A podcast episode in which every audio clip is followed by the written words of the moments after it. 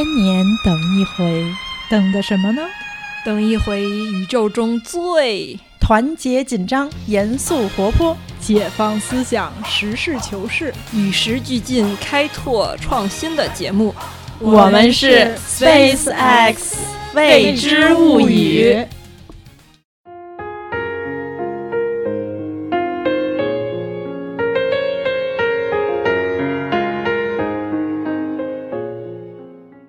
大家好，我是瓶子。嗨，大家好，我是蚊子。大家好，我是橘子。嗯，这是我们今年来的第一次录音，所以给大家拜一个晚年，给大家拜年啦！晚年愉快哟，祝大家晚年幸福。这一期我们用一个和平常不太一样的开场方式，也是想做一个和平常不太一样的主题的节目。嗯，我们已经好久没有请嘉宾了。嗯，我们再次请到了一位嘉宾。嗯，先卖一个关子啊，先不让这个嘉宾出场，就介绍一下这次节目的背景。因为工作的关系呢，我去年接触，其实也不是去年，在此之前我就接触过一个多数人可能都不太了解的群体。嗯，我们姑且就称呼为盲人群体吧。嗯，其实中国现在我看去年十一月二十几号的。残联副主席的一个公开的数据说，我们现在国家已经有一千七百三十万的视障人士了。其实这个数量并不少，但是我们其实，在生活当中很少能够接触到盲人，也很少能够看到他们，更不了解他们的生活是什么样的。嗯，去年呢，瓶子就因为工作的原因，比较相对比较深入的接触了几个盲人，并且和他们结为了好朋友。然后和他们结为朋友之后呢？嗯，和他们一些交流，生活当中的接触，就发现他们的生活和此前我们对盲人的生活的想象是不太一样的。有很多我们以为他们无法做的事儿，他们都是可以做的。我甚至都已经开始形成了，我觉得他们好像什么事都可以做。我已经忘了我要在某些时候要提供帮助了。那那今天呢，我们就请来了我去年结交的盲人朋友当中的一位。他叫做周彤，作为嘉宾，请他来先自我介绍一下。大家欢迎，谢谢谢谢，大家好，我是周彤，非常高兴能够作为今年的第一期节目中的嘉宾跟大家见面。然后我也祝大家这个呃晚年愉快，今年大吉。谢谢谢谢。嗯，然后呃我呢是先天性的这个眼底发育不良，呃现在的视力的话只有一点光感，也就是比如说有一个人站在我。面前，我可能只能看清楚他是一个人的轮廓，那具体到穿了什么颜色的衣服，或者是长得是什么样子，我是看不清的。呃，大概就是这么一个视力状况。嗯，对，就是从小就是这样，是吧？嗯，对。哦。哎，那你能看到颜色吗？看不到，但是就是因为我是属于光感比较强，就是我首先我能够分清呃白天还有夜晚，然后其次呢，我可以分清楚浅色和深色，但是再具体就不行了。哦，嗯，就是具体的颜色是无法分清。嗯，对，就是只有一个很模糊的轮廓和影子这样。嗯嗯嗯，之前蚊子在我们之前做准备的时候，首先提出了一个问题，我觉得可能也是很多听众朋友们，嗯嗯，和很多人在第一次接触这个视障的群体的时候，首先会考虑的一个问题吧，就是说该怎么样？对，就是说在我们互相之间，大家彼此吧，不光是说呃。就是单方向的，互相之间大家怎么称呼，就是觉得比较自然，同时比较舒服。因为可能我们也会想到这种，比如盲人啊，或者说视障群体啊，这种，包括可能比如残疾人啊这种。然后或者我们反方向称呼，如果总就只是单纯说。呃，我们 是应该怎么称呼我们？嗯，对，其实这个问题没有这么复杂啦。就比如说，像我们之间聊天，咱们这呃，比如说像咱们之间聊天说到这个问题的时候，其实我们更偏向于说大家称呼我们为视障人，因为我们是视力障碍者。嗯，然后呢，其次盲人这个称呼呢，我们也也不反感。就是我觉得视障人、盲人无所谓，都是指的我们。然后就包括像呃嗯，咱们刚才说到的你们、我们，其实像咱们呃朋友之间的话，无所谓这么称呼的，我觉得，因为嗯，因为大家都知道彼此没有什么说我我要跟你呃划分界限啊，或者是我就我们就怎么样，你们就怎么样，那个可能可能就是一个比较这样习惯的称呼，我觉得这个都不是什么问题。对，然后就包括像我跟我朋友之间，呃呃。呃，一般情况下，可能大家称之为见识者或者是健全人，就是视力健全的朋友。嗯，然后呢，像他们有时候会说到什么瞎呀什么样的，就完全没有问题。比如说他会说：“哎呦，我看到一张图，我简直觉得好眼瞎呀，或者是怎么样，来闪瞎我的钛合金狗眼。”这些就是完全是没有问题的，就是我们之间也不会说去介意啊。他他们一开始也会问说：“啊，那我说这个呃不好意思，你会不会介意？”我说：“完全不会啊，就我自己也会。”说呀，嗯，对，就包括像我们呃视障人朋友之间，然后自己也会互相开玩笑说啊，又是一个虾人儿。对，其实这个其实是一个呃心态，也不是一个心态，就是说呃我们要看当时的语境和这个对方说话的一个态度。对对对，我也觉得这个是其实是特别重要的，是看你在一个什么情境下用这个词儿。对，不在于这个词儿本身。嗯，对。那你们，嗯，就是你们这个视障人的朋友互相之间聊天，就是聊到，嗯，像你们说的这个见识人群体的时候，你们就是你们一般会怎么称呼啊？就比如说认识了一个新朋友，然后会不会另外一个人也问问你啊，他是什么情况啊？呃，一般的话，我们都会说，呃，健全人。就是因为我们是就是有障碍的人群，然后其他的呃人就是健全人嘛，就是他们没有障碍，就是所有的这个包括肢体，包括呃精神，然后各方面都是健全的，所以我们称之为健全人。当然，现在有一个就是呃还有一个称呼叫做见视者，就是呃广义的指的视力健全的朋友。嗯嗯嗯，对，这这两个称呼我觉得都没有问题。嗯，对。那其他的，我刚才就是突然想到，因为你刚才说，就是像你，比如你还是有比较有这个光感啊什么，就是比如在这个你们这个群体里，比如说大家会不会还有其他的这种区分？会的，会的。比如说低视力，嗯，低视力呢是这样的，就是他们的视力可能会在零点零几到零点几不等。比如说零点五、零点四，甚至零点一、零点零五这样子的区分，他们都是属于低视力。他们呢能够呃看清楚某些东西，可能我需要离得比较近，或者是说我需要借助其他的这个呃辅助工具，比如说注视器、放大镜这样子，我能够看清楚一些东西。然后这样的呢，我们称之为低视力。嗯嗯，还有就是比我这是比我好的，那比我差的呢，就是完全没有光感。他们。就是眼前一片虚无，也不能说是眼前一片黑，因为他们也不知道黑是什么样子。嗯嗯，包括我也不知道，呃，完全没有光感是一个什么样子的这种状态。嗯，所以呢，就是说可能，呃。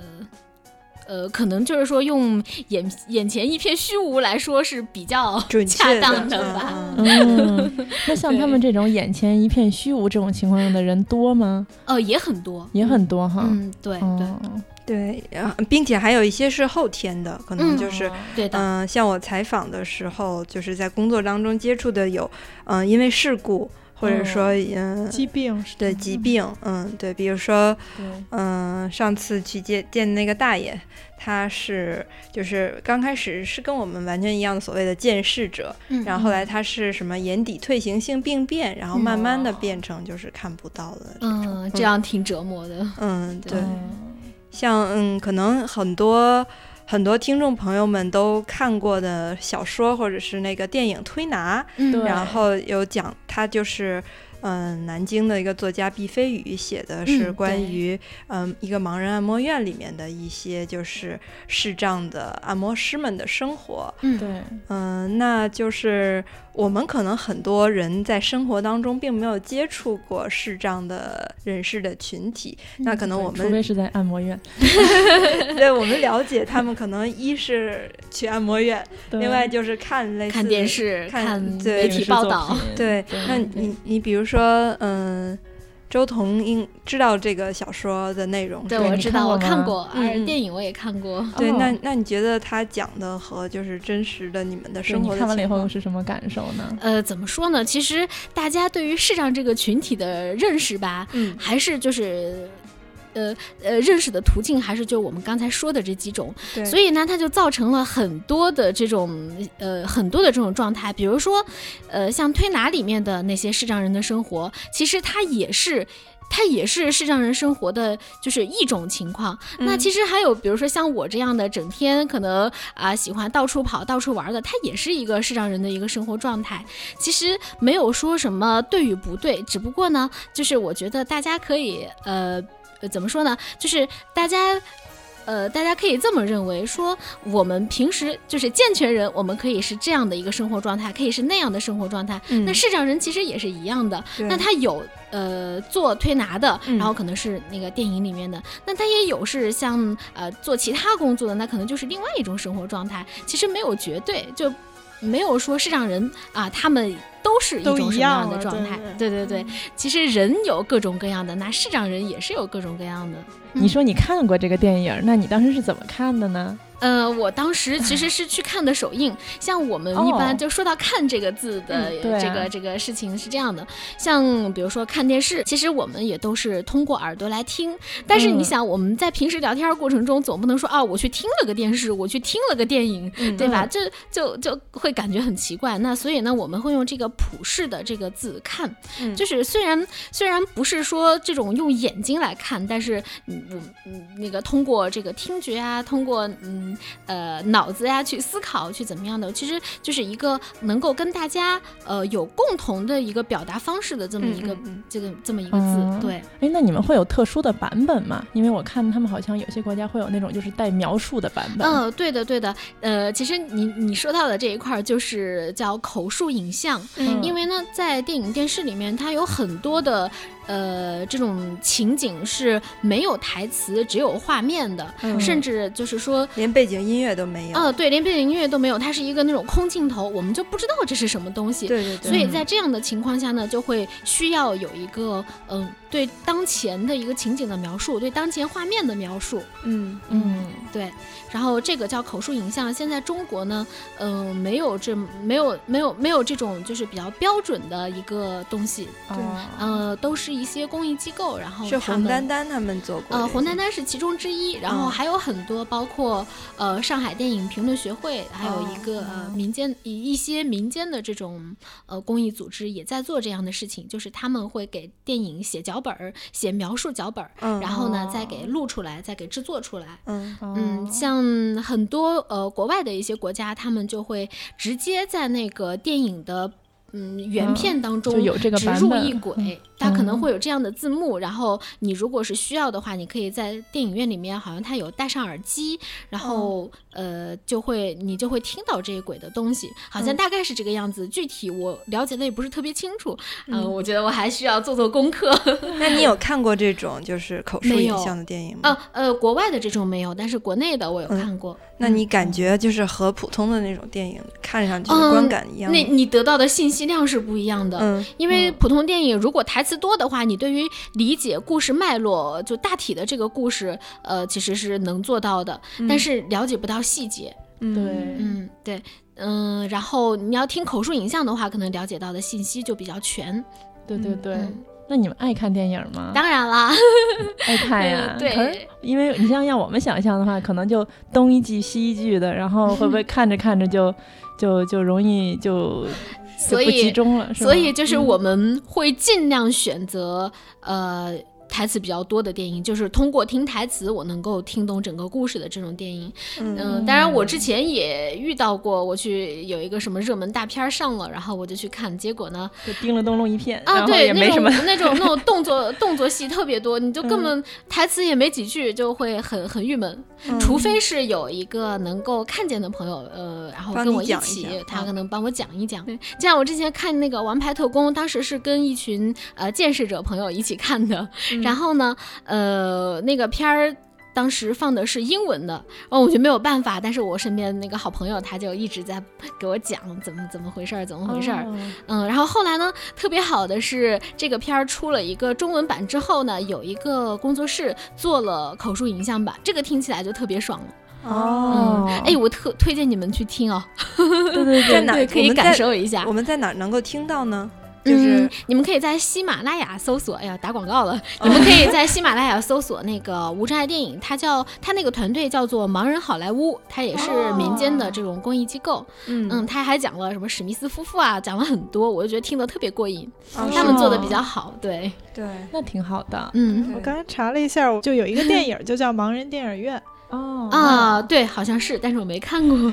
对，嗯它也是专门讲的就是一这是哪国的电影啊？就中国的电影，哦嗯嗯，然后就是故事中的盲人电影院的这么一个故事，嗯对嗯，嗯咱们以后也可以一哎，起，回头我要去看一看。对，好像也听说过这个名字，但是一直没去看。就是拍那个《绣春刀》的那个导演，哦，哦绣春刀我也看过。绣春刀我也看过，对我就是看《绣春刀》的时候，到后来看介绍这个这个导演，嗯然后说他第一部这长篇就是那个盲人电影院，绣春刀我去嗯看的是就是去影院看的弹幕电影，哦然后以至于整个过程当中全都在发弹幕和和弹幕互动，根本就没有注意情节到底是什么。因为它其中有一个角色好像是那个《甄嬛传》里面那个十三十三爷演的，哦，然后哦对他一出哦，现的，十三爷。对他一出现的时候，弹幕全全都说老十三什么，你还记得大明呼喊的夏雨荷吗？之类的。嗯，好，那我们说回来啊，嗯我刚才其实想问的是，我记得那个推拿里面，因为我没看过电影，我看过嗯。小说，它有一个情节，大概讲的是就是在盲人当中，嗯呃不在视障群体当中、啊，哎，无所谓，都一样。嗯，就是嗯。先天看不到的和后天看不到的彼此之间，好像还有一点那么着隔阂，有有这种有这种情况吗？呃呃，其实只能从我个人来说，我嗯。没有觉得。哦，呃，但是呢，是这样的，就是后天失明的朋友，他们可能就是比先天失明的会更更困难一些，啊因为从心态的变化，因为你眼睛有可能是本来哦好、今天好好的，然后突然明天哎什么都看不见了，还有的是那种哎今天还挺好的，然后就发现自己视力越来越差，越来越差，所以从嗯。心态上来说，他们应该是比我们更更困难一些，更痛苦一些。嗯。因为是眼睁睁看着自己慢慢的没有视力了，比较难接受这个现实哈。对对对，然后就是可能你要重建整个的生活的一个状态，比如说你可能自己之前看得见的时候走路很方便，那你现在可能要学着使用盲杖这样子，然后再包括你可能要学习怎么使用读屏软件等等等等，这些过程其实就不像我们可能嗯就那么那么那么好适应。对，它需要一段适应的过程，但是就是隔阂这一块从我个人来说没有觉得，对，因为我记得那个小说，我印象比较深的是，当时他说他讲的主要是在那个嗯盲人摸院里面的各种各样的人的生活和嗯他们的交流，在他的那个描述里，类似于就是有一些后天嗯就是失去视力的这些嗯。人，好像在。好像还有一点优越感似的那种，好像因为他 他曾经知道这个东西是什么样的，他相对于就是从来无法感知过这个东西嗯是什么状态的，他，也许会有这种情况。啊，嗯，只是就是我我其实我的呃我的阅历也不是很丰富，所以就是说，我觉得什么样的可能性都有，这也很哦。正常。对对对。嗯，对，但是像你刚才说到，就是说，嗯。嗯、他们可能就会慢慢的理解自己，慢慢变成盲人，或者是突然变成盲人的这个状态，可能就会相对来讲比较难一点儿。嗯，对它的适应过程。对，然后像我们之前准备的时候，嗯。然后那个蚊子当时也是提到一个问题，我们都很感兴趣，嗯。就是譬如说以你个人经验来看的话，你当初比如说你是什么时候知道自己是个盲人，就或者说自己被这个社会定义为一个盲人或者是视障群体，然后你当时是怎么觉得倒接受的呢也不是说被社会定义，就什么时候感觉到自己对对对，就是是是这样的一嗯个就是因为从小朋友的来讲，对我觉得嗯。小朋友是不会觉得自己和别人不一样的。嗯，也不是，就是当时我记得我我就是小时候喜欢跟着那些小孩儿一起玩嘛，然后就他们有时候会骑着自行车去大马路上跑，然后我妈就不让我去，她说你你看不见，你这万一怎么着不行。但是后来我还是自己偷偷骑出去了，嗯 运气比较好，然后也也没出什么事儿。然后还有就是，呃，我看他们都玩那个弹弓去打鸟打什么的，我也很想玩。然后他们说那个这个东西你玩不了，你看不见，你打不着。然后就是这样，我才知道哦，我我我我是有很多事情没法做。然后就后来上上学之后，上学之后呢，人家在黑板上写字，我也想知道他写了什么，但是我不知道。然后还有他们嗯，当时上学前班发给我的书，然后说那个就拿这个书是来学习的。我说这个书上怎么学呀？什么都没有。他们说书上有字。他说：“哎，我我就想，哎，我怎么看不到这个字呢？就是这样的情况下，我可能嗯，才慢慢意识到，哦，这我是有一些事情做不了的，因为我看不到。嗯，然后再后来我就没有没有在这个普通学校上学了，我就去了盲校，你是几年级去的盲校？就一年级，小学一年嗯，级，小学一年级开始我就在盲校了。就是小时候可能妈妈、爸爸妈妈会说，就是说有些你什么事情不能做呀，对对对什么就慢慢会建立起这个印象来。对对，会慢慢的有这个意识。但你爸妈有就是系统的，就是完整的跟你说过这件，就跟你聊过这件事儿吗？你小的时候、嗯、没有。然后后来我上一年级、二年级以后，他们就会慢慢告诉我说，你得好好学习，将来得有一技之长，得能养活自己。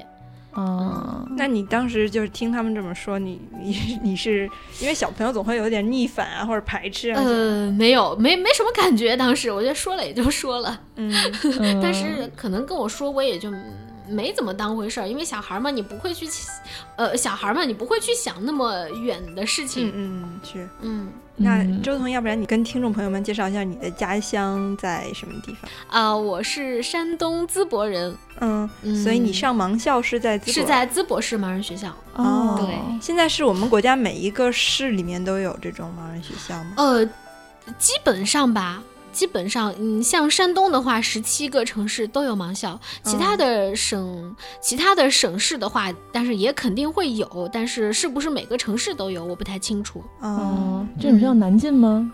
嗯，不难进，就是基本上你你是你是盲人，然后你你想上学，你就可以去，哦，对就是说，嗯，从小学一直到几年级呢？到初中，初中毕业。嗯，然后高中呢？呃，我其实没有上高中，我初中嗯毕业以后就来北京，然后考了那个联合大学的专科，学钢琴调律。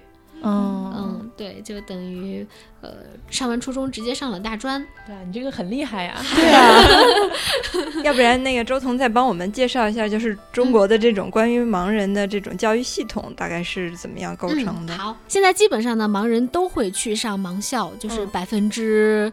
呃，我我不具体说数字了，因为我也嗯不知道，就是嗯大多数吧，嗯都会去上盲校，因为很多的城市都有盲校。然后盲校呢，基本上是从一年级到初中毕业这一段的这个教育是完全免费的，呃，也是所有盲校都能够提供的。嗯然后现在高中的话，提供盲人上高中的盲校并不多，嗯嗯，然后呢，就是小学、初中和中专基本上就是盲校的标配。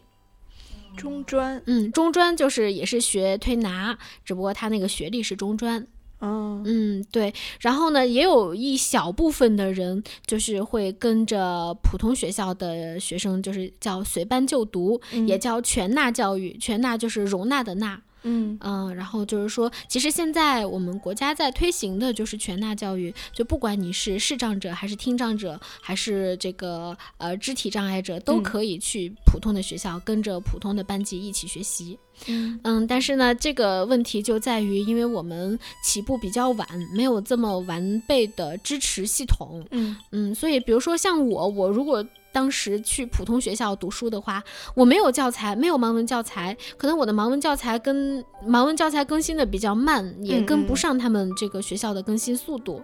然后再包括可能老师也不知道应该去怎么教你，对，呃，他也不知道应该给你怎样的支持。其实这一块儿是我们国家现在正在努力的一个东西。嗯嗯，嗯哎，那像你们上小学、初中，你们上课的内容是学什么呢？也是数学、语文、英语吗？对，这个跟普通学校是一样的，就语文、数学啊，什么小学的时候学什么社会课、自然课，呃，体育课、音乐课，这都是一样的。只不过可能，呃，教材我们很长一段时间是用的九四年那个人教版的教材。哦，就是直接把那部个版本翻译成盲文。对对。然后这个因为盲文它呃印刷的成本比较高，然后呢，嗯，很多年我们都是用这一套教材，而且也是确实跟不上普通学校的这个更新速度。嗯，哦，这个时候瓶子想要介绍一下自己，就是第一次接触到盲人这个群体，其实是我在一一年左右的时候，那个时候我还在做文化方面的报道，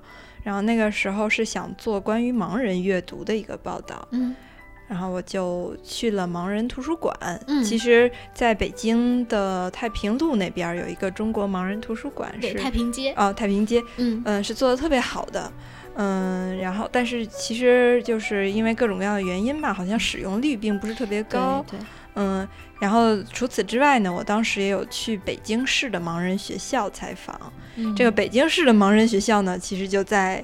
橘子和蚊子家，然后我第一次去那儿，其实嗯还挺贸然的，因为那时候我刚工作时间不太长，不知道这种要提前跟人家打招呼预约，我就直接闯进去了。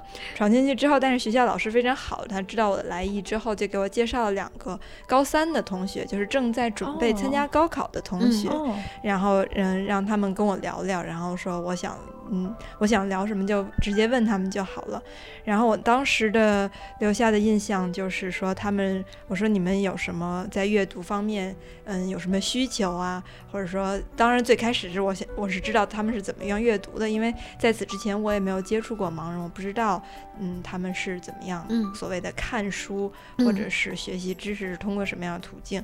然后他们当因为一一年嘛还不像现在智能手机这么发达，他们给我介绍了读屏软件。还有那种触摸式的键盘，呃，啊，手机，嗯，触摸式的键盘就是电脑的键盘，嗯嗯，那个中国做的不太好，他当时好像介绍是一款那个德国的啊，就是哦，点显器吧，对哦，对对，sorry，不好意思，嗯，点显器就是嗯，你的嗯，好像是你电脑上出什么字儿，然后它那边就能显示出来相应的盲文，然后他们就触摸。因为他们的那个触摸是非常快的，大概就是这么蹭一下，就让我们感觉就是蹭一下，他就知道这一行在读的是什么。然后岂不读的很快吗？对对对。然后嗯，当时他们就给我介绍，就是说他们觉得最困难的是他们要参加高考了，嗯嗯，他们的练习册不够用。练习册是就像刚才周彤介绍的，因为大多数的教材停留在九四年，然后练习册，嗯，其实，嗯，比如说类似于语文、英语啊这种还好，但是像数学涉及到图形啊什么这种更新以及特别的制作就会相对慢一点。然后这是我第一次就是对他们这个群体以及他们的阅读和一些生活有一些相应的了解。嗯嗯，然后我那个时候，嗯，他们告诉我他们这。这个班是准备参加高考的，然后但是这个班好像只有五六个同学吧？对，盲校的话，一个班人都不多。嗯嗯，然后也就是，嗯，我不知道是最后是上到高三要参加高考的同学就剩这么几个了，还是说？呃，每个班其实就是这样的规模。呃，基本上就在我上学的那个年代，基本上就是每个班也就五六个人、七八个人，多的话十来个人。对，那可能北京相对因为人口基数大一点儿，它可能。相对于是每个班人是不是能稍微多一点儿？嗯，可能吧，这个我我也不是很了解。嗯嗯，对，那就是说他们参加高考的，就是刚才周彤介绍的，说标配是小学、初中和中专。对，那参加高考以及比如说中国的高校能够接受盲人去读本科教育的高校有几所，都是什么样情况？嗯，最开始的话，只有长春大学和北京联合大学有特殊教育学院，然后呢，后来又有这个南京中医药大学，他们有一个专科的这个，嗯，这个这个这个专业，嗯。嗯，然后现在有滨州医学院，他们是一个本科，滨州医州，就山东滨州，对，山东滨州，嗯嗯嗯，不是宾夕法尼亚，嗯，然后所学的专业呢？嗯，大部分就是都是有推拿这个专业的，嗯针灸推拿这个专业，然后还有这个音乐表演。嗯嗯，对，音乐表演可能就包括钢琴调律，嗯嗯，对，然后还有这个呃叫什么来着？哦，还有那个特殊教育学，嗯，是是南京这边开的一个专业，什么叫特殊教育学？就是教你怎么去给呃残障人士上课，呃，这样子。哦。嗯，对，就是当残障人学校的老师，哎，那你们原来的老师他们自己是残障人吗？不是，他们也是哦，嗯，他们就是普通这个师范学院毕业的老师。哦，嗯，对，然后他们自己是师或者范学院是大学好像也有特殊教育这方面的专业对对，也有，对。但是也就是我们的老师不全是这个专业的，嗯。他们也有就是普通本科毕业的啊，然后学的是师范这个专业的，嗯，哎，就我刚才还想问你，刚刚说那个就是音乐表演，这里包括就是调音、钢琴嗯调音什么，还有其他的方向吗？嗯，就声乐声乐、器乐，比如说比如说那个唱歌啊、弹琴啊，各种乐器也都包括，嗯，但是现在也就这么寥寥几个专业，嗯，那你们那些就是学真正就是真的学了，比如说弹琴、唱歌，然后就是这一批同学，他们嗯之后可以从事什么样的工作呢？其实像音乐系毕业的学生的话，大概也就只有比如说去当老师，或者是哦去、呃艺术团当演员，大概也就是这么两种出路。但是我是第三种，嗯，我也是音乐表演专业毕业的，然后我现在是在一个音乐教育类的这个。创业公司工作，然后我们就是发一些这种跟音乐教育相关的文章啊之类的。待会儿我们可以具体再聊一下你的工作方面的，就因为很嗯多可能是很多我们想象不到的，就是 其实都是可以做的。嗯就刚刚说到那个音乐表演的这种，我就觉得好像以前印象就包括那个意大利的盲人歌唱家，那个嗯。叫那个波波切利吧，啊，安德烈波切利，对对对，嗯然后就像我就觉得好像像这方面，就比如唱歌啊什么的，嗯。都是完全是可以可以做到啊的。对对对对，对，其实说到盲人能做什么工作，我觉得大家不妨呃换一个角度来想，盲人不能做什么？嗯对，刨去不能做的，那剩下的肯定就是能做的。像我们不能做什么呢？我们可能你靠眼睛来看的，目前我们做不到。嗯比如说什么广告的那个画面设计啊，呃，就嗯室内设计啊，或者是画图纸啊，嗯这一块儿打死我们也做不了。呃，但是有一个是例外的，比如说看电脑，用电脑，大家可能呃广泛意义上认为这是一个需要用看来完成的一个事情，但是其实不是。电脑上呢有有这个屏幕朗读软件，它能够把你们看到的字，然后呃用这个通过这个合成语音给读出来。然后我们呢，就是听着这个语音来进行操作，不管是打字还是网购，还是聊天儿，呃，还是比如说用那个 Office 软件，这个都没有问题。对对，我觉得这个嗯其实是特别需要给我们普及 一下，因为我们可能以前确实想象不到，就是好多地方其实是你们都可以都可以看到，都可以做到的。对对对，因为大家就是有我们呃，可能就是大家嗯平时也也没有机会去了解这些事情。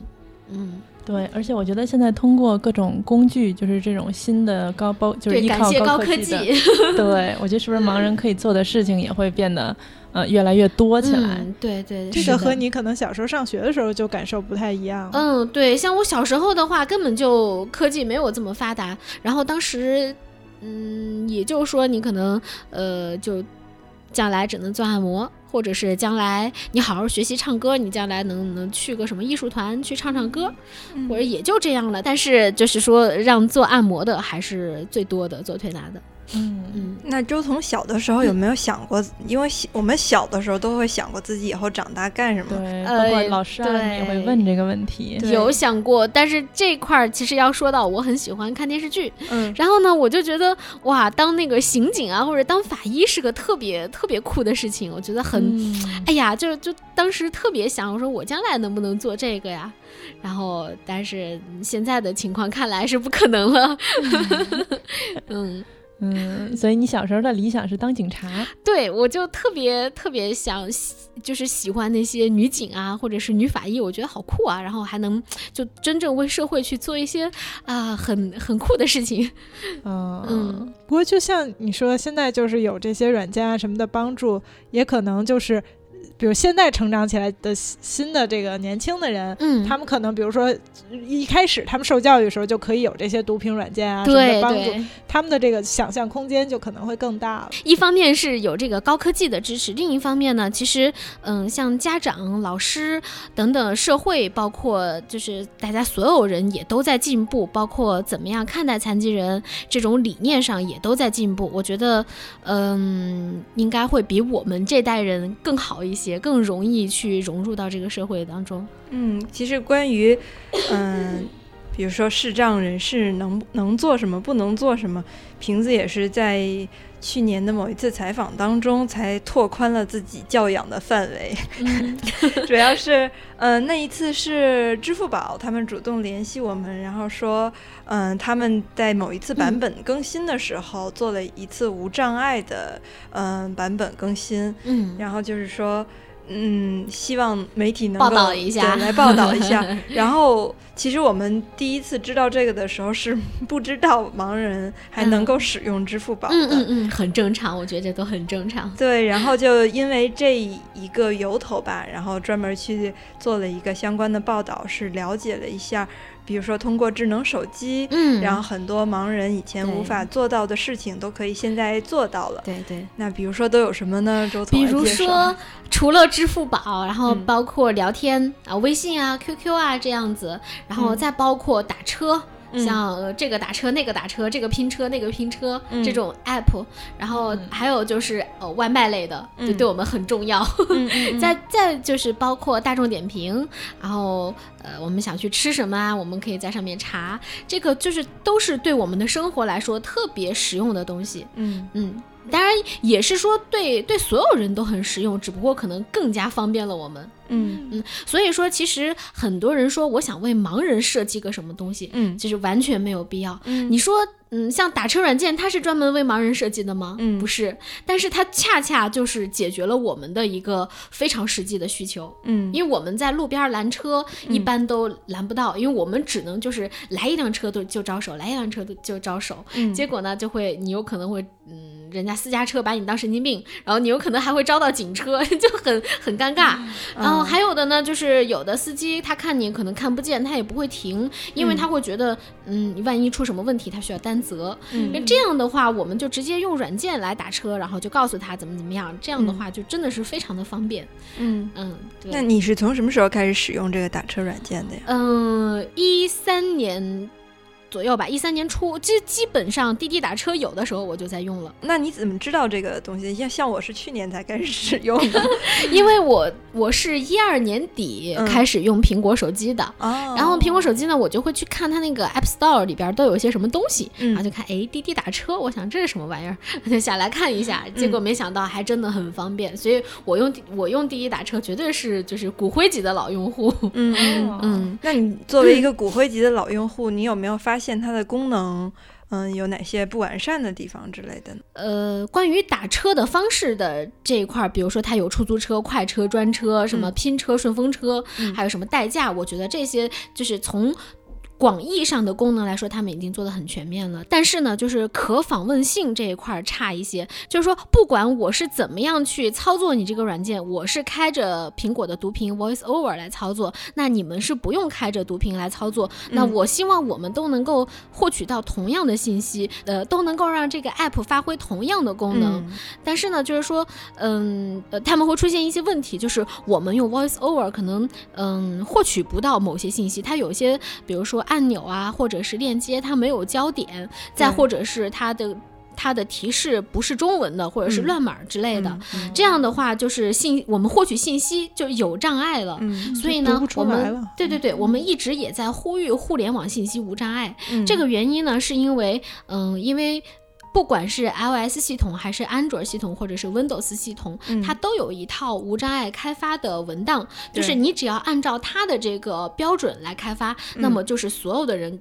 都能够去使用的一个工具，去使用的一个产品。嗯。但是呢，像嗯咱们的这个程序员或者是产品经理，他们嗯。可能想自己有一些特个性一点的设计，对，然后它有些就不会按照那个标准去来开发，嗯所以就导致了我们使用的这个不方便。嗯嗯，但是我们也在积极的去呼吁，包括民间也有一些这样的呃自组织在呼吁这件事情。嗯然后呢，其实，在国外的话，像无信息无障碍这一块儿是有立法的。如果哪一款、对，如果哪一款 app 它呃哪个哪些人群不能用，那它就要赔款，或者是说承担法律责任这样子。但在中国呢，很多的软件厂商还只是把这个信息无障碍当做是我在做公项益，呃，我在做公益，或者是呃我在献爱心，但其实不是的，它其实就是你产品设计的一个 bug。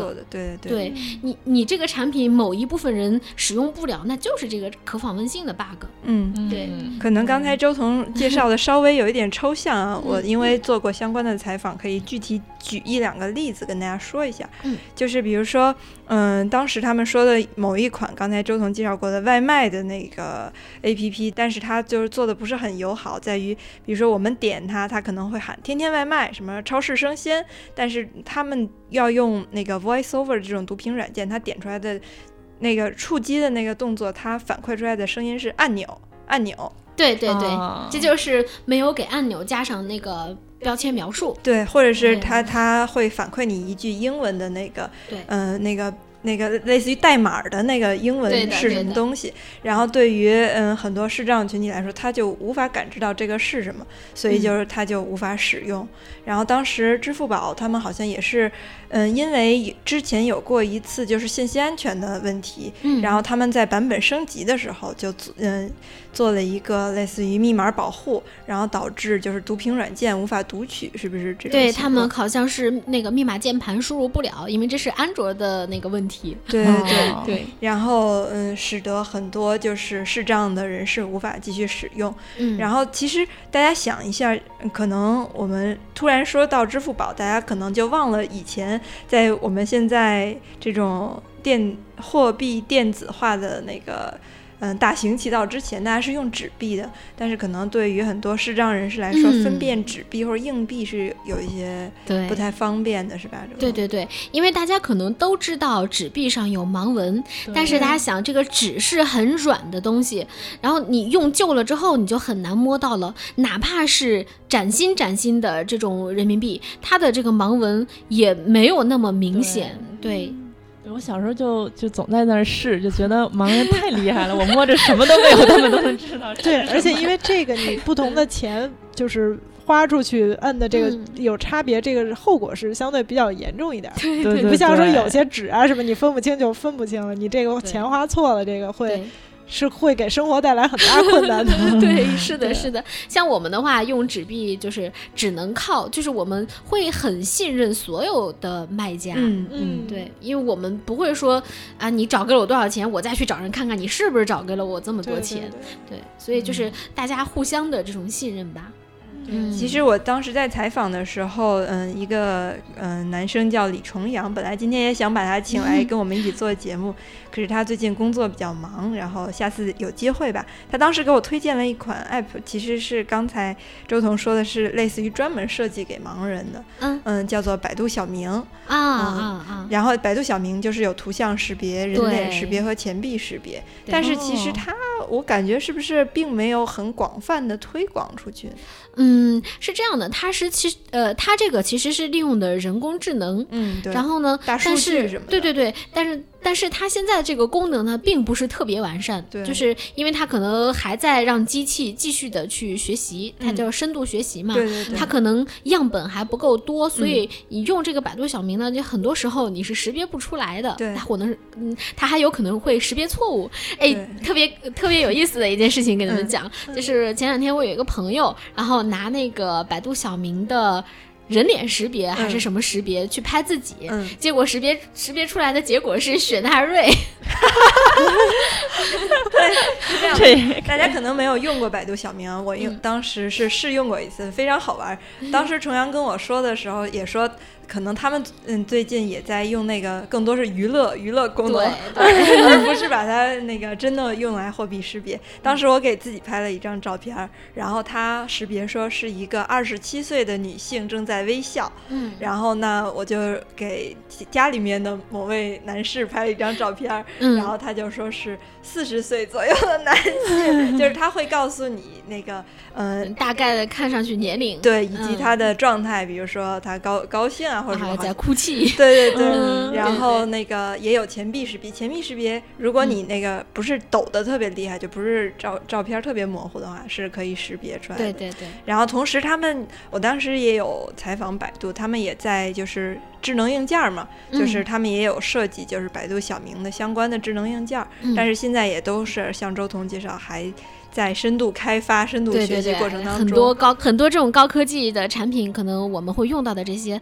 我觉得他们应该都是还在努力的开发当开发当中。对对对，然后，如果说这个事情比较靠谱的话，我觉我觉得将来我们的这个生活质量肯定还会有更大的提升。嗯，对，而且我觉嗯得听你刚才说，你从一二年开始就在用苹果手机了，是吧？对，就你一直都是会对高科技的产品会很关注会的，会的，对的。因为我觉得科技会消除一切的障碍，就包哦括可能，嗯，像等公交这个事情，对，当然等公交对于我们来说现在仍然是一个很大的问题，因为它不嗯报站，嗯，然后所以我们就不知道来的是几路车，它没有那个功能嘛，呃，他们。呃，这个这个我们可以待会儿说，他们没有开这个报站器，嗯但是呢，现在有一些这种实时公交的软件，就是他们如果说数据准确的话，它会告诉你说，哎，现在进站的是几路车，嗯它会给你发提醒，嗯就是你可以设置好几路车来了发提醒。嗯但是呢，呃呃，就是如果数据准确的话，我们坐车没问题；但如果数据不准确的话，问题就很严重。就就包括现在我上下班要坐的那个公交车，我就完全不能信赖它的数据。嗯，但是我我想呢，这个科技在进步，我想呢，这个数据准确是以后肯定能做到。嗯。嗯，那你是从什么时候开始意识到说，呃，科技应该是一个将来会能给你们呃生活质量改善有一个非常重要的哦，当我用电，脑的时候，嗯。我是零三零呃不是，我是零零零年的时候吧，嗯就开始接触电脑了。哦然后当时电脑呢有 QQ，然后还能在网上看电视，虽然那会儿可能网速特别卡，或者是那那时候你才上小学，对我们小学的时候四五年级就已经呃每个班都有电脑，然后哦发展到现在就是每个学生每个班可能每个学生都会有一台电脑。嗯，然后老师会嗯就是教你们如何使，用这样，对的，对的。哦，嗯，就从我会用电脑的时候，我就觉得，哎，这个是拉近了我和其他人健全人的一个距离。嗯就我们在网上聊天，我们谁也你也不知道我是盲人。嗯对哦我们，就像嗯我我会加入他们的一些呃，比如说各种各样的聚会啊什么的，嗯呃，包括各种各样的群，嗯然后各种各样的小圈子。嗯嗯嗯，然后像我我现在的很多朋友都是当时网上认识的，然后嗯我们也会经常一起出来吃饭，一起出来看电影，然后他们也都。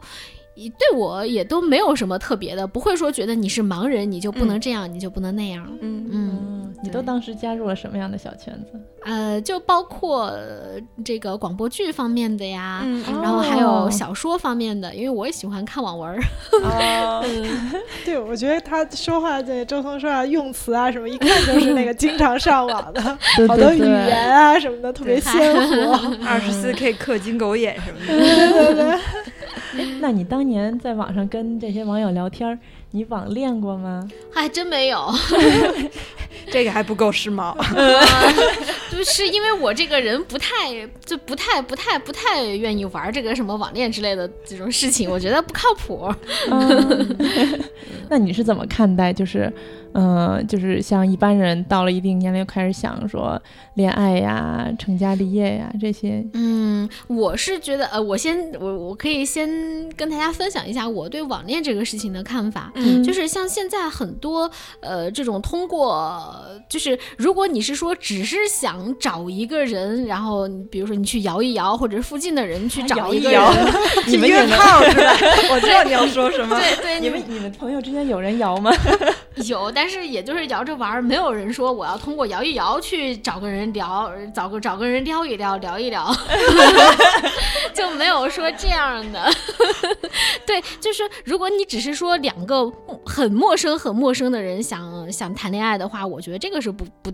不太靠谱，我不能说一竿子打死。但是，比如说你们两个人都是在同一个小圈子里，有着一样的爱好，然后认识了，然后在网上聊得很投机，我觉得这个是呃没有什么问题的。就像你两个呃线下的这个活人一样，你可能有什么共同语言，然后大家一起聊，可能觉得聊得比较好，然后见面了，然后就在一起了。我觉得这个是很正常的。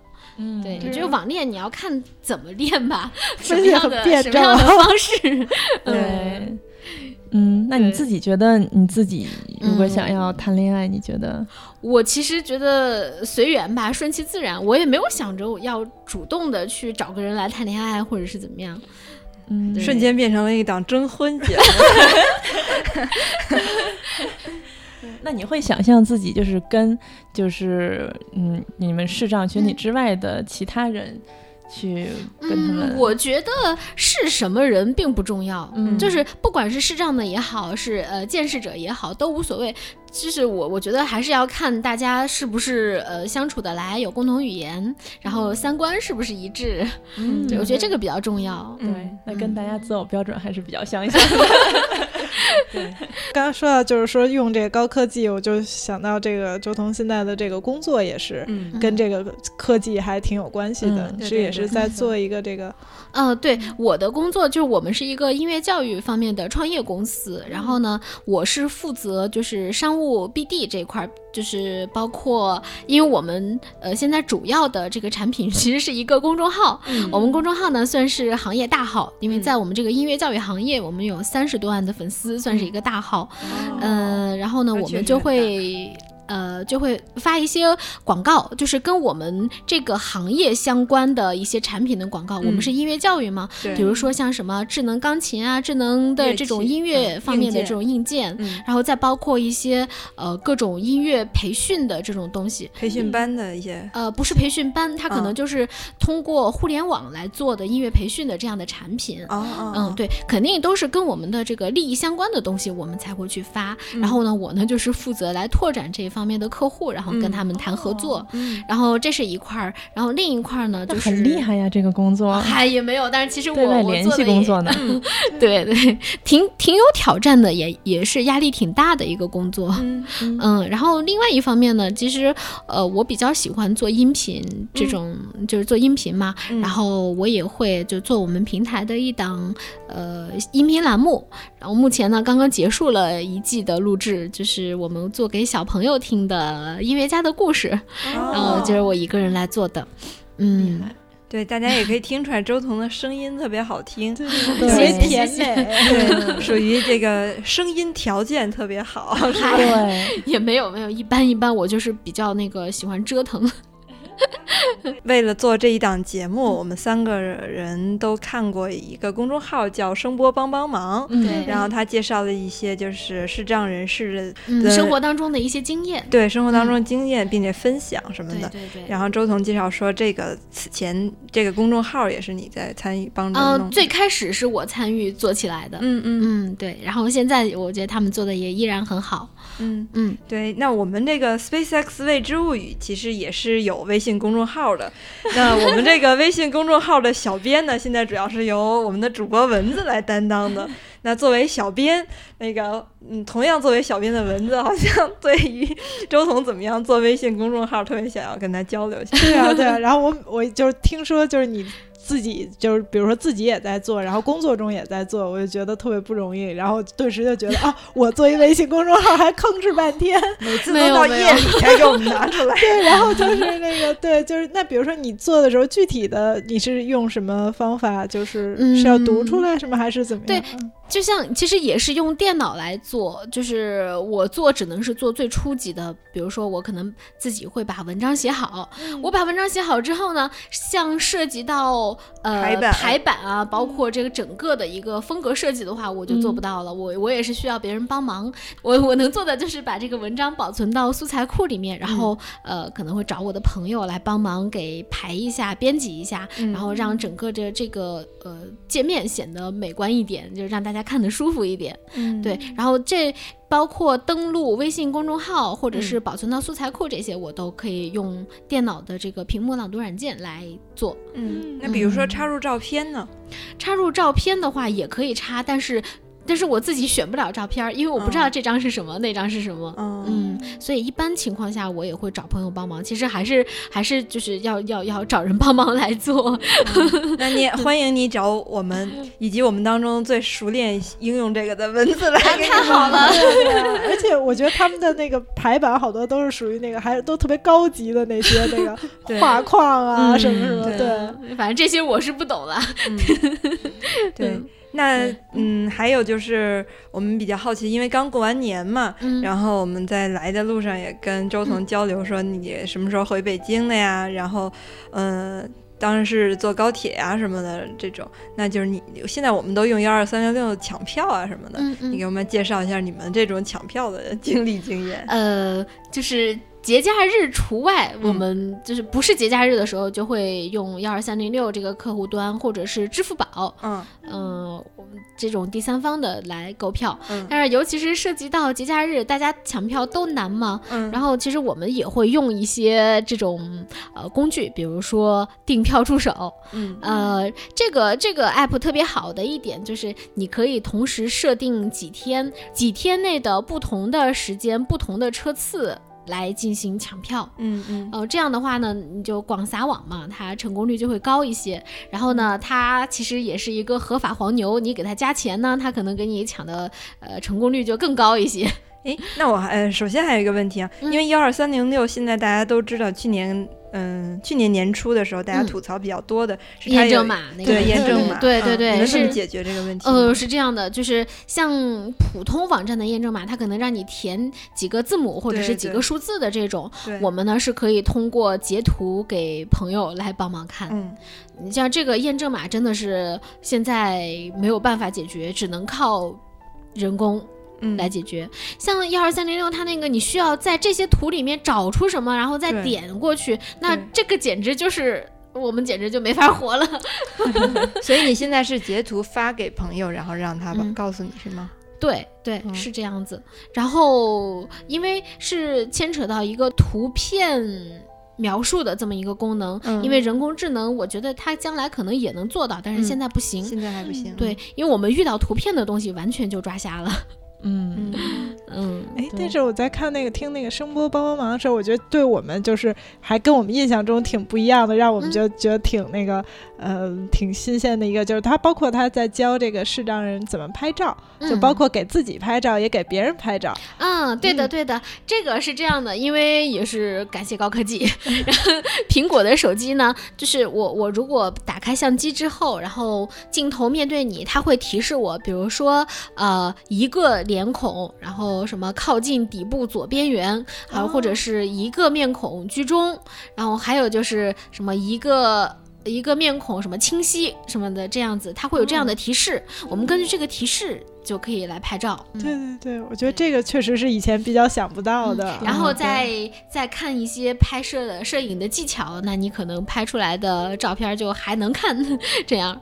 对，哦比如说你可能呃自拍的时候，你可能要要要稍微斜一点，因为对，四十五度角，会把脸不要把脸拍那么大。对对，所以你们也会，比如说自拍啊，然后展示给朋友啊什么的会吃了好吃的呀什么的。对对对对，嗯就是发朋友看拍的好不好了。你们会用自拍杆吗？嗯，没有没没没用过，因为其实自拍的话，我就。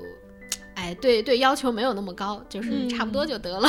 对，那个我是加了周彤的微信啊，待会儿我们节目录制完了之后，肯定两位主播也会加他的微信。嗯，周彤微信朋友圈里经常是像我们一样，就是发图片啊，晒自己去哪儿玩了呀，吃了什么好吃的，以及他和他嗯最亲密的家人的照片。这个家人待会儿也会来到我们的节目啊。嗯，但是就是很多照片其实不是我自己拍的。对对对，有有别人在的时候，就是我会找别人帮忙拍，因为我觉得自己应该还是拍不好嘛。对，但是就是说你是分享给我们看的嘛，就说明你还有很多可以看的、对可以分享的朋友。对对，而且如果一说到这个，就是其他朋友给你帮忙的话，就是一直像，因为我们在生活中遇到这种群体的机会也不是特别多，所以有的时候经常会遇到的时候，就有一种茫然失措的感觉，就也不知道该怎么办。所以我觉得这也是一个特别好的机会，可以问问你，你觉得一般情况况下在日常生活中你是哪些方面最需要就是。嗯，向其他人给你们提供一些帮助的呢？我觉得可能大家最有机会看到视障人的地方，应该就是在路上或者是在车站这样子。对对，就大家如果看到的话，可以去呃上前询问一下，比如说你你是你需不需要帮助？嗯，对，你可以问一下他，也许自己对路线很熟悉，那可能就不需要帮助。那需要帮助的时候，他他也会就是说啊，我我要去什么地方，看你你方不方便带我一下？要方便呢，你就带带他；要不方便呢，你。可以大概跟他说一下怎么走，嗯，对，因为我觉得像尤其是在北京路上会有很多的呃特别善良的人，就我自己就遇到过很多。北京确实是这样，嗯嗯，他们都特别热情，然后像很很多次就是他们说啊，我就带你过去吧，然后就就走很远的路把我带过去，我觉得特别感动。这这种事情几乎就是哎特别特别常碰到的，嗯嗯，所以也其实呃特别想说，就是我有一个朋友，他也经常会。说说我们这个群体其实是我们这个群体其实是最有机会感受这个社会温暖的一个群体，就说的特别酸一点的话，因为确实我们走在路上，别人看见我们，大部分的人都会过来说，哎，需不需要帮忙啊？怎么样？嗯，所以你们觉得温暖吗？啊，很温暖呀，是吗？对呀。那有没有一些情况你觉得不需要帮助，但是人家非要帮助，或者你就有这样的故事吗？呃，怎么说呢？就是 其实呃，比如说像我刚才说的，我这条路线我很熟了，我其实嗯嗯，我其实不用你带我，我也能过去。但是也有的人说啊，没关系，没关系，我就嗯把你带过去吧，怎么怎么样？其实也也就是就是这样的情况，你可以你可以问他说你。需不需要帮助就没关系，我我可以帮助你。你要需要帮助的话，你就直说。嗯，这个样子，如果他说哦不需要帮助，我自己可以，那就 OK 了，你就可以去忙自己的了。嗯，对。那或者嗯，譬如说，如果我们嗯，就是其他的见识人认识了盲人的朋友，然后想跟你们交朋友，嗯，那你们一般能一起玩什么呢？都可以啊，都可以。咱平常玩什么？你们平常玩玩什么，我们就可以一起玩。然后呃，比如说我们一起吃饭、逛街、看电影，就是女孩子都爱干的事儿。哦。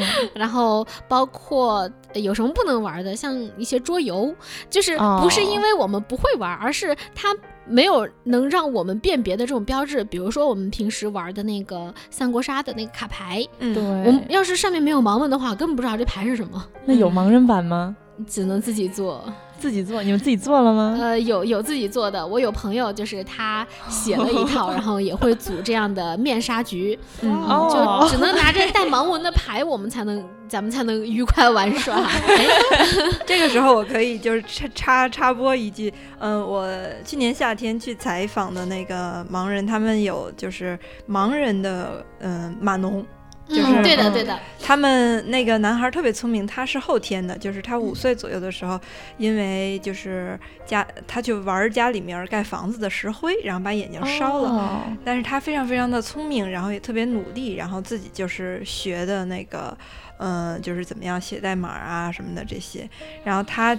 他自己能够上网玩斗地主，就是他的那个一般的读屏软件，其实还是读不出来那个牌的具体黑桃几啊，或者方片几。但是他的那个读屏软件是，就是他在加了一个插件，读出来你现在就是手里是都有什么牌，然后马上要出人家出了什么牌，你要出什么牌。嗯，对的，就是那个 QQ 的欢乐斗地主啊什么的，就要通过一些特别的插件儿但是这些插件儿也是盲人自己开发的。对对对，嗯所以就是大家也可以听出来，嗯、刚才我们提到了关于中国现在给盲人能够开的，嗯、专科也好或者本科也好，基本上都是跟音乐啊或者说跟按摩相关的。但实际上，嗯，像就是嗯就像他能跟我们一样想玩玩什么都可以一样，他们的工作也是有可可以有很多的选择。对，其实大家就是换一个角度来想，所有的不靠眼睛做的事情，我们都能做，比如靠手的、靠脑子、靠嘴，对嗯对对，对，就是这些，大家可能就是呃会陷入一个思考的一个一个怪圈儿，就嗯会觉得，哎，盲人看不见了，那就什么都哦。不能做那。那那那这个电脑是不是也用不了啊？那走路也走不了，那嗯是不是呃跟人说话他也不知道怎么说？今天我遇到过特别有趣的事情，就是嗯嗯，我坐公交车，然后有一个人就问我说：“你你在哪站下呀？”趴在我的耳边问。对，他他可能觉得你看不见，你可能是不是也听不懂啊，还是怎么着？然后还会有人，我我有一次去办银行卡，那个人说，这个卡可是要自己用啊，这是这是银行卡、储蓄卡，嗯，他就觉得你可能不知道这是什么。然后嗯我说我要开网银。啊，你开网银是你自己用吗？嗯，他就会觉得，哎，你盲人，你开网银干嘛？你会你懂吗？嗯他就就是你看不见，他可能觉得你，哎，你什么都不懂。就好像 说话语速都会变慢的对而且 还有一还有就是我坐公交车特别搞笑，他们我下车的时候，曾经有三个人，一个在我的左边，一个在右边，一个在后面把我架下去了。然后对，尤其是这样的细节很多。然后我嗯在那个北京站坐火车，呃，我当时还没有我那个小伙伴儿。呃，然后呢，他们就说：“哎，你你那个什么，我给你拿个轮椅吧。”我说：“我说，我说我可以走啊。”他们说拿轮椅吧，轮椅比较安全。我觉得可能就像刚才橘子说，可能大家都不知道该怎么样对表达，以及就是表达自己的这种关怀。很想帮你，对主要还是。主要还是太不了解这个群体了。是，嗯但是其实我有一个建议啦，嗯。呃，就比如说像我我刚才说到地铁啊、公交啊，包括这个车站这样的机构，呃，不这样的单位，其实应该做一些相关的培训，对，而且呢，应该是请我们就是切实需要帮助的这些人去告诉他们应该怎么样来帮助对而不是他们的领导去给他们培训，是应该真正请这对。有需求的人来对。对，而且就像现在的很多所谓专为盲人设计的东西，嗯。他们也都是站在自己的角度上会觉得，哎，盲人。应该是需要这个，应该是需要那个，但是他没有去真正的做调查，盲人真正嗯需要什么、哎，这方面你有例子可以讲一讲吗？啊？对，有例子，有例子。呃，就拿这个盲道来说，嗯这是我嗯朋友遇到的一件事情。就有一次呢，他在地铁里面，然后遇到一个人，那个人就说：“哎，你你怎么不走盲道啊？因为他拿着盲杖嘛。”嗯，然后那个人，我朋友一开始没理他，后来他就 跟着一直问，说你怎么不走盲道啊？然后怪，嗯 对，然后我朋友说我我我我不愿意走盲道，他说你为什么不愿意走啊？我朋友说我走盲道，我哪知道我走哪儿去啊？然后他说那那那那我我是我是搞盲道设计的，那你对，我觉得那人可能是修盲道的。但是我就是搞盲道设计的，那 你你觉得盲道哪儿不好？啊，然后我朋友就嗯跟他说：“你这个盲道你怎么怎么怎么不好？盲道是什么问题呢？大家可能平时看到的新闻都说，哎，盲道被占用。对，当然这是一个很大的问题，但是嗯更严重的问题是盲道你没有指示牌儿，我走到哪儿我都不知道这是哪儿。哦，嗯，甚至北京以前有一条盲道通到河里的。嗯，对，是这样的。嗯我我还记得我那次去采访那两个准备参加高考的同学，嗯然后他们当时有介绍说，我就说，我也是说，比如说，如果我们的读者想要就是，嗯，通过我们联系你们，提供一些帮助的话，你们需要什么？他们当时刚才就像我说，他们说他们需要一些数学练习册，盲文版的。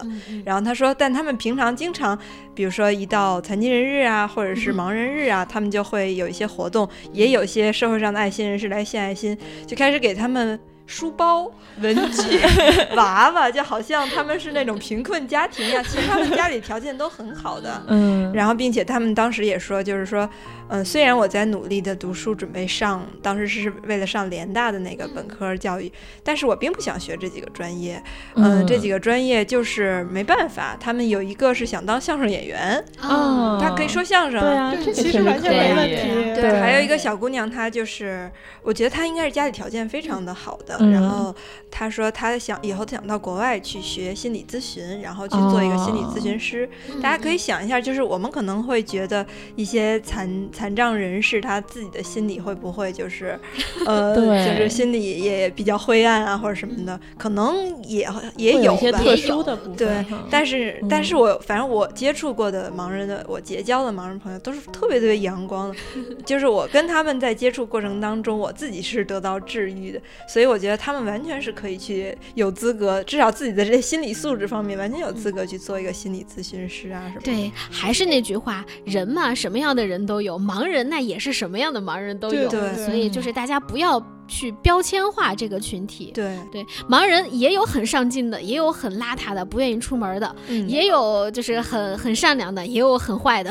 就什么什么样的人都有，就不是说你看到一个盲人怎么样，那这个群体就怎么样了。对对对，哎，我就是之前看那个，嗯。呃，今年的奇葩大会，然后他今年也是来了一位盲人啊，对的，蔡对蔡聪，蔡聪对，也是我们的，也是我的朋友。对，刚才就是爆料了一下，就是之前还 曾经一起工作过，对，之前是一个单位的。对，然后像他说，他现在想要从事的一个行业就是这种盲人意识的这么一个，对，残障意识的培训，这个很重要，就包括对于残障人群体本身来说也是很重要的，因为你想，为什么有很多人他可能特别自卑，就是我们讲身份认同，他可能觉得我残障了，我就比别人低一等，或者是说我就是我就是一个呃，我就是一个很很惨的人，或者是我就是跟别人不一样。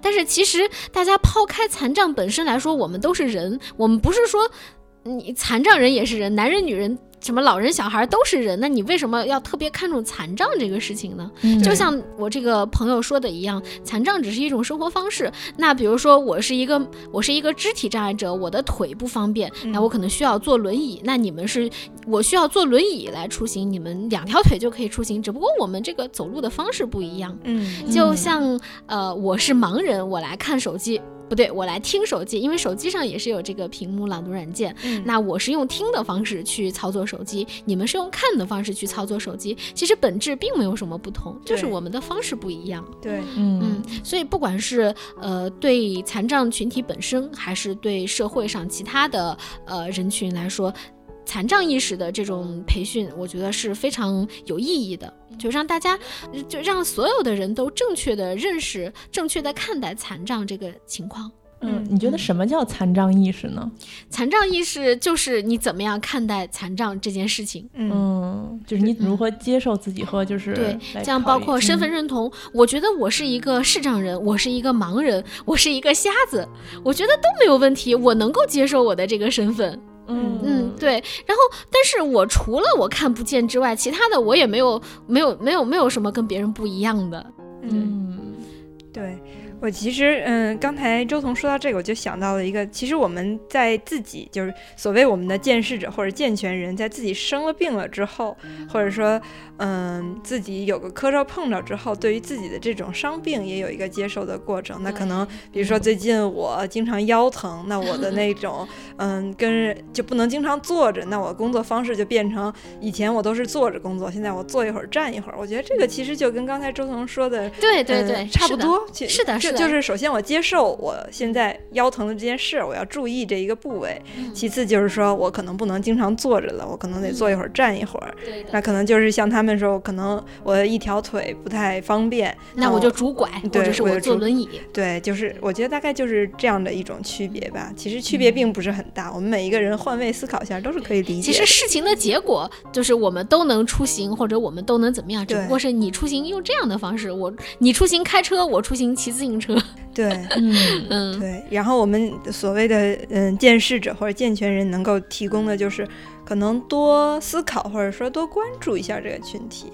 嗯比如说，我当时采访，我觉得还比较感动的，当时我去了腾讯的那个手 Q 的团队，嗯就是因为现在大家发微信也好，发 QQ 也好，除了发文字、语音以外，嗯、更多是发表情、发表情、表情包、斗图什么的。。对对，然后他们那个团队刚开始是并不了解这个情况，嗯然后后来就是给每一个表情底下就都做了文字描述，对吧？对的对的对的，嗯比如说微笑、撇嘴，对呃，然后什么流泪。大哭，对什么阴险这样子，然后但是其实更多的像大家玩的这种图片啊、嗯表情啊是没有这种标签的。其实我们也是希望，呃，能够跟大家一样来发这种各种各样多样的表情。对，现在就是我跟周彤发嗯微信的时候，就是也不是都用语音，也经常用文字，因为他们的读屏的那个软件速度其实是比语音要快很多的。然后包括就是我们也互发表情，可能就是发一些基础的自带表情，因为那个的那个文字因为他读的比较好。对对，比较比较比较多，有一些那个你自己下的那种表情包，什么尔康大鼻孔的那种。对对对，他就会读谁谁谁发来了一张图片，哦，对，就你就不知道是什么。但是我可我觉得未来这些可能都会会的会的技术和大家的关心得到一些解决吧。对对对，高科技的发展，我觉得这些将来都不会是问题。刚才其实周彤说了，有好多事情，嗯，无论是嗯见识者还是视障人士都可以做，但是其实还是有一两件事情对于呃视障者来说是有，嗯，是还是挺难做到、挺难实现的。嗯，那这件事是什么呢？在下一期节目呢，我们会嗯具体来讲一下这件事儿是什么，给周彤他们这样的视障人士带来过什么样的障碍，以及现在嗯有一个什么样的新的渠道可以解决。那这一期大概就到这儿。好，嗯，也非常感谢周彤这一期来帮我们一起完成这谢谢期节目。谢谢谢谢你们。嗯，好，听众朋友们再见。嗯，拜拜拜拜。